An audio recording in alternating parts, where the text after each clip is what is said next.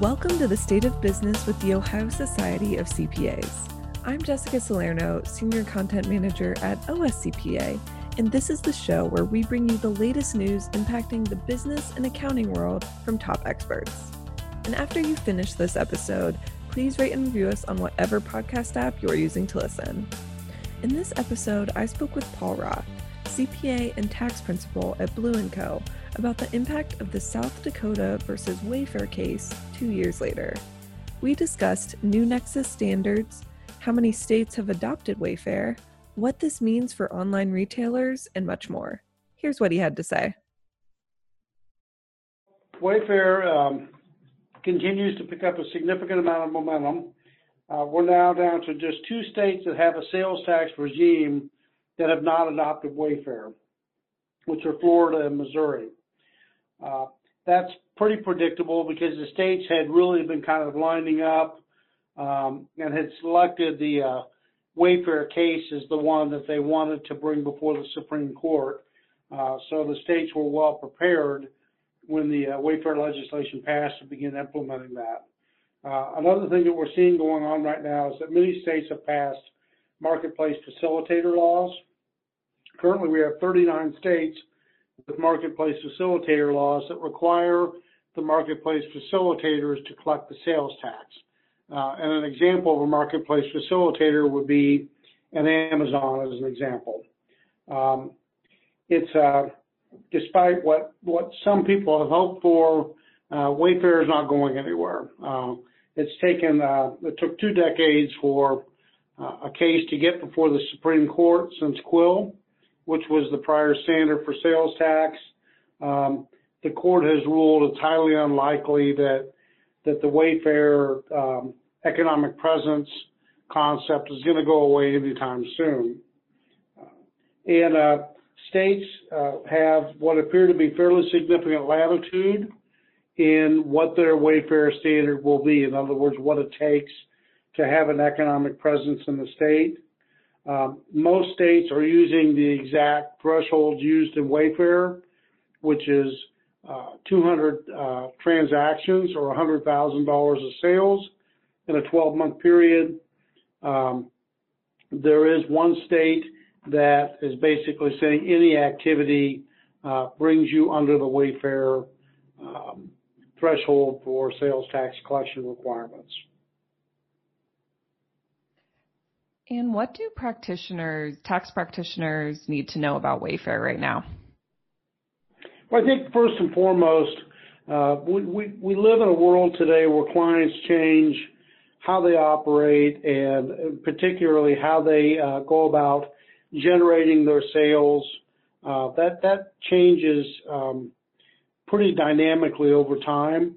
And so I think first and foremost, it's important that you know your client you need to understand what your client's doing and and what mechanisms it's using to sell its its products.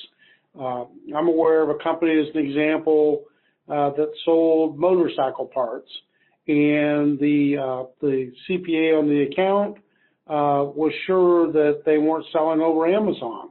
Well, as it turned out, they were in fact selling on Amazon, and they had inventory uh, through Amazon in a number of different locations. So it's extremely important that you understand what your client's doing and you're working with them uh, to track their sales activity both from a transaction and sales number by state. Uh, it's also important to know um, when you're when you have a client that's selling through Amazon uh, to remember that oftentimes Amazon is allowed to control where inventory is held. And even though Wayfair is the new standard, it didn't eliminate the Quill physical presence standard. So if Amazon is storing inventory in a particular state, you've got a physical presence in that state for both uh, sales and income tax purposes.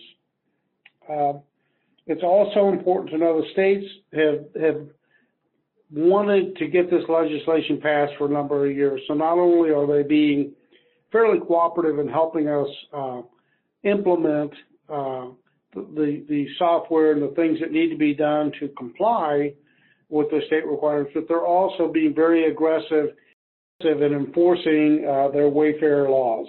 Uh, there are a number of states that in fact have uh, formed positions within the state that are responsible for identifying out-of-state companies that are not in compliance with Wayfair. Um, more than ever, uh, the timing and the uh, existence of tax-exempt certificates is, has become an extremely important matter. The, the uh, because it's, it's much more likely to be subject to sales tax in the different states that you sell into, having those tax exempt certificates from all your customers that are exempt uh, has become a really important uh, part of the whole sales tax process. And then remember that the Quill standard still applies even if you don't meet the Wayfair threshold. What I mean by that is the Quill standard, which was pre-Wayfair, talked about physical presence in a state. If you had a physical presence in the state, that could be inventory, that could be people, that could be a location, that would give you a requirement to collect sales tax in that particular state.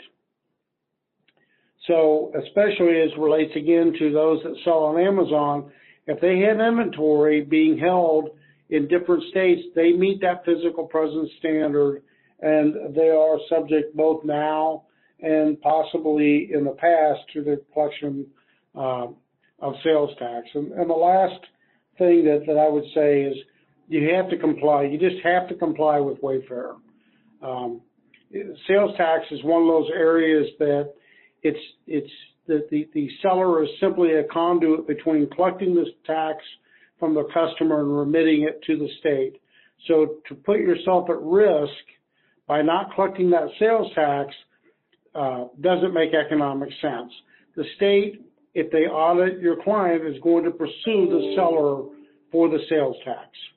They're not going to go after the individual customers.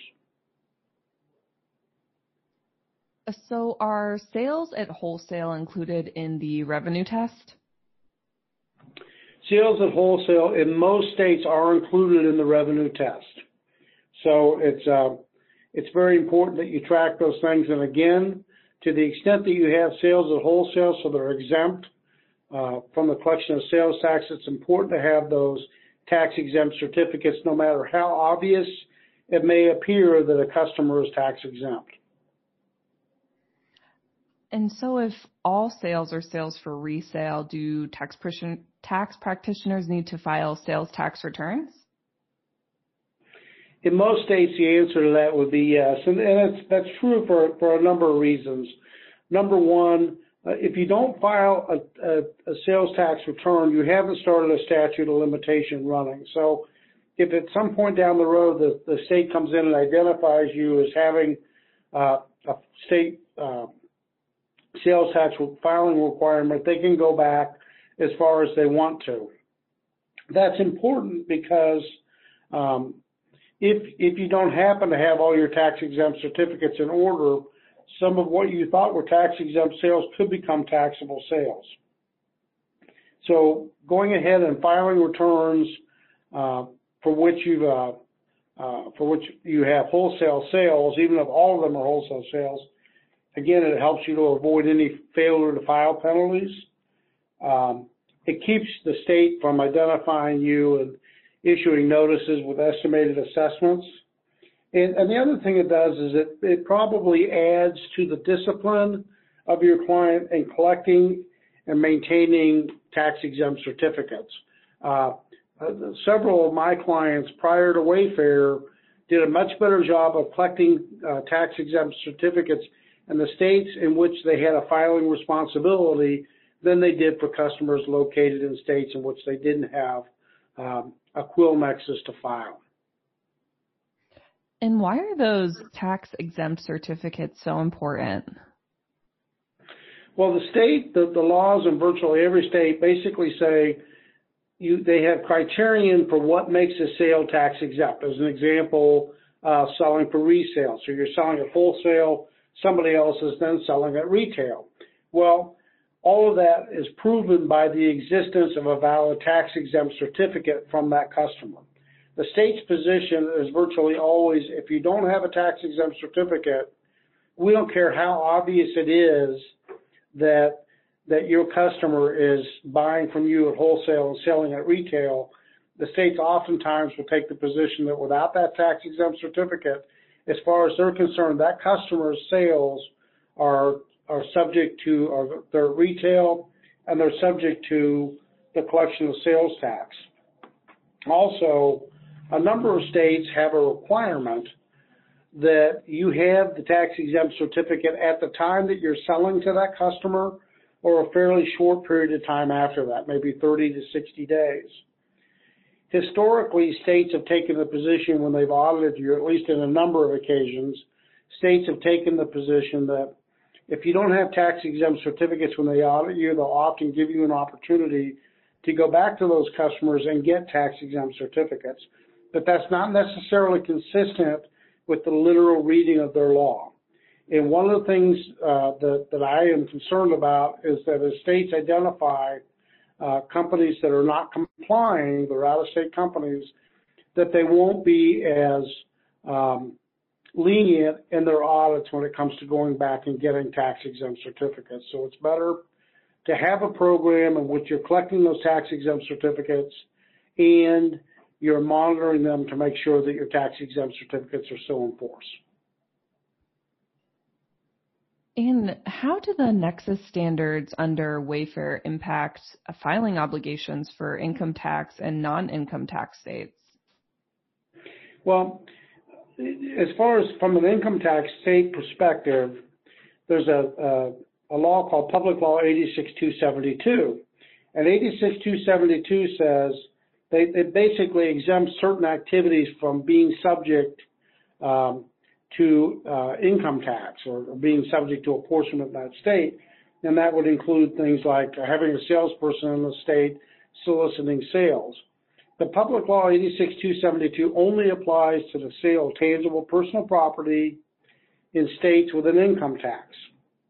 So to the extent that you're selling services or to the extent that you're selling into a non-income tax state, the protections of Public Law 86272 do not apply when that's the case, uh, Wayfair is, is basically, a, it's basically an economic nexus concept. It's basically saying if you have enough activity in the state, uh, then we're going to say that you need to, to collect sales tax. Well, in the same way, if you're uh, selling services, an example, in a state with an income tax, uh, that state can argue for um, oftentimes can argue for an economic presence uh, standard.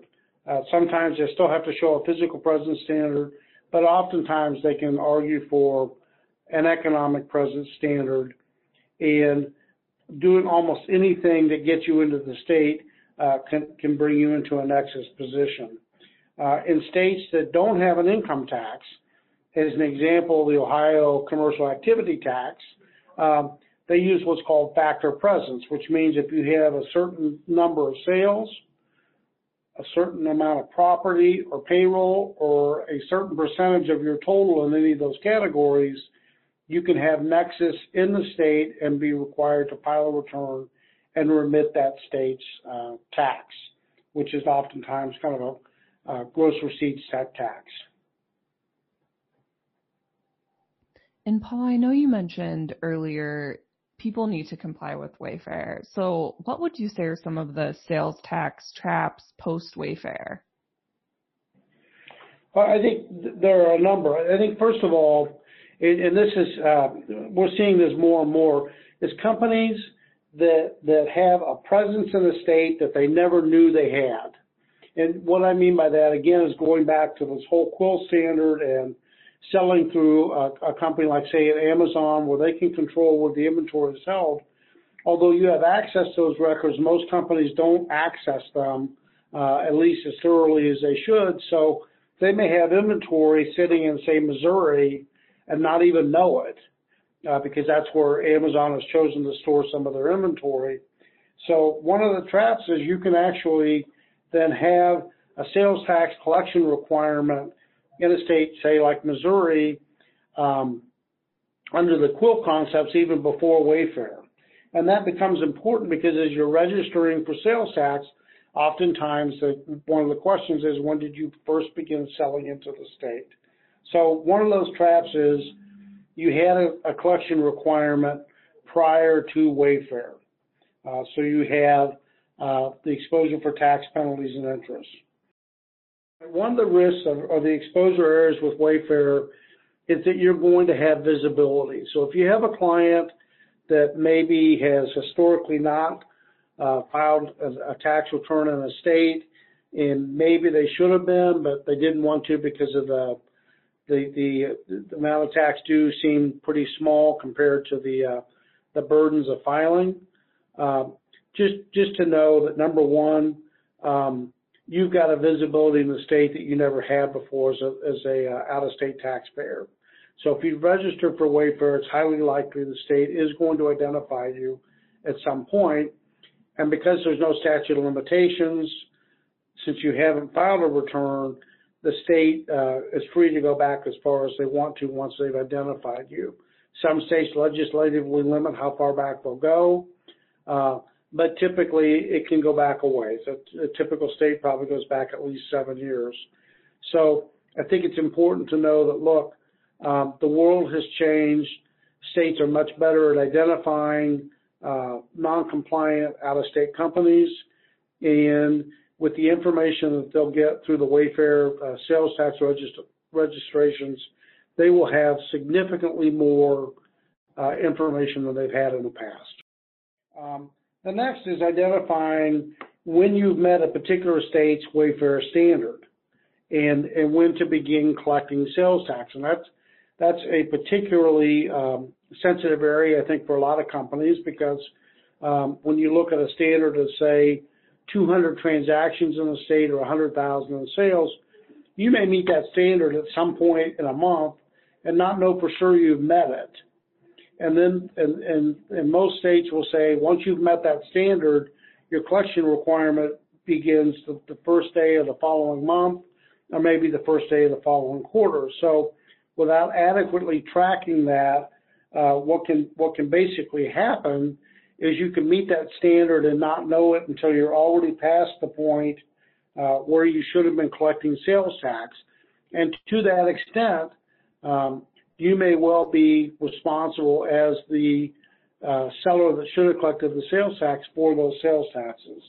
So uh, certainly, uh, certainly another potential trap area.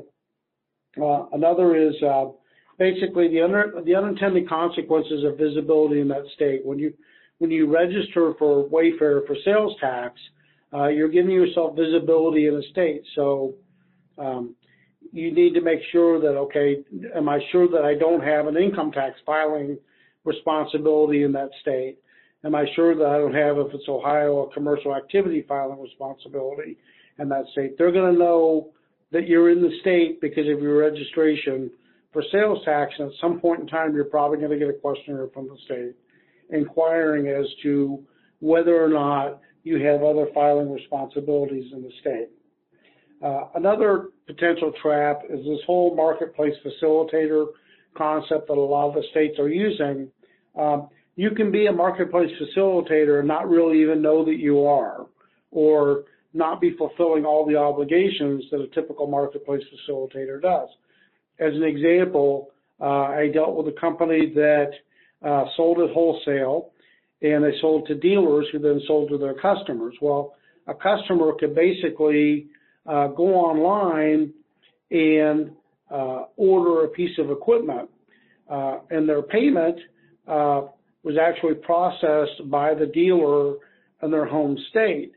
But in theory, because the product is ordered through the uh, internet site of the wholesaler, they could theoretically be treated as a marketplace facilitator and, and have be respons- have responsibility for collecting that sales tax. Um, and then I think the last one is a point I've been kind of emphasizing, but tax exempt certificates. That's um, that's that's a huge trap under Wayfair. Um, you just have to you have to collect all those tax exempt certificates. You can't make an exception. You have to every time sale you make that's tax exempt, you need a process and procedure in place that causes you to confirm that you have a valid tax exempt certificate from that customer. Uh, because to the extent that you don't, um, bad things can happen if you're caught and audited. And what questions are you hearing your peers ask about Wayfair? The risk I'm hearing about that I'm discussing with my peers and their questions is, first of all, what's the risk of noncompliance? And the risk of noncompliance is uh, the whole sales the whole sales tax system is set up so that as I as a seller collect sales tax that's the responsibility of my customer and I remit it to the state. When I choose not to collect that sales tax for because it's too burdensome, because it's uh, the compliance is too much, I am now assuming the risk for that sales tax. So in the event that I get audited down the road, the state is going to pursue me, the seller, for the sales tax. They're not going to take my customer list and go after my customers. And it is extremely difficult to go back to customers and try to collect sales tax that you've never collected. So the risk of noncompliance is basically you shift the burden or the risk of the sales tax from your customer uh, to the seller. And then another question I get is what's the best software to utilize when complying?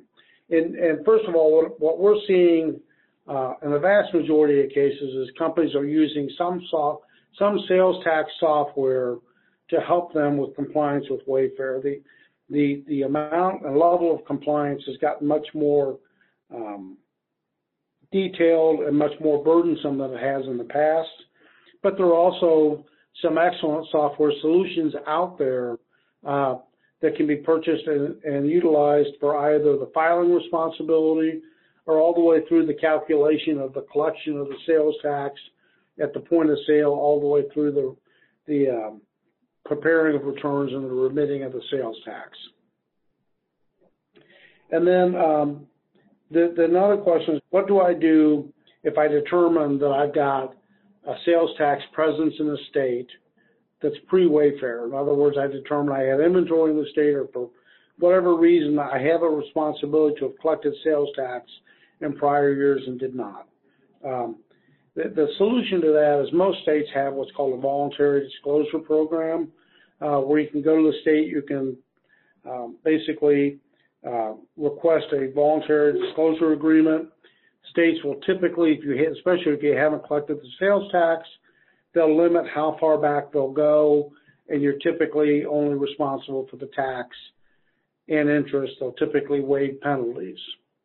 Uh, and again, that goes back to the comment I made earlier. If you haven't filed sales tax returns in the state, your statute of limitation doesn't start, so the state um, is virtually limitless in how far back they can go. And then uh, the last one is when do we have to begin collecting sales tax after we've met the state's Wayfair standard. And typically what we tell people is, is because each state varies a little bit, and a lot of times you don't know exactly when you're going to hit that standard until sometime in the, in the next month when you close your books. So what we typically tell people, if you think you're getting close, then go ahead and register and start voluntarily collecting sales tax. Uh, because again, um, you collect it, which you're allowed to do voluntarily, you remit it, and then you keep the risk of sales tax from landing on uh, the seller versus uh, their customer. And you've covered a lot of great points uh, during our discussion, Paul. Um, is there any advice you would leave listeners with? Um, anything that you haven't gotten a chance to mention when it comes to dealing with Wayfair? Well, I think the, the biggest advice again is it's one of those areas that you really have to be in lockstep with your client. Your client needs to understand as much as they may not like it, but your client needs to understand what the rules are, what the compliance responsibilities are, and the need to, to very to be very clear and very thorough in communicating with you as to what their activities are and what they're doing in the different states, and then to make sure that you're following up on that activity to determine uh, when they may have a filing of responsibility in a given state by meeting the uh, Wayfair standards and then uh, complying with that. Thank you to Paul for joining us to talk more about the impact of the Wayfair case. Let me know what you thought of this episode at jsalerno, J S A L E R N O, at ohiocpa.com. And don't forget to rate and review us on your podcast app. Thanks for listening.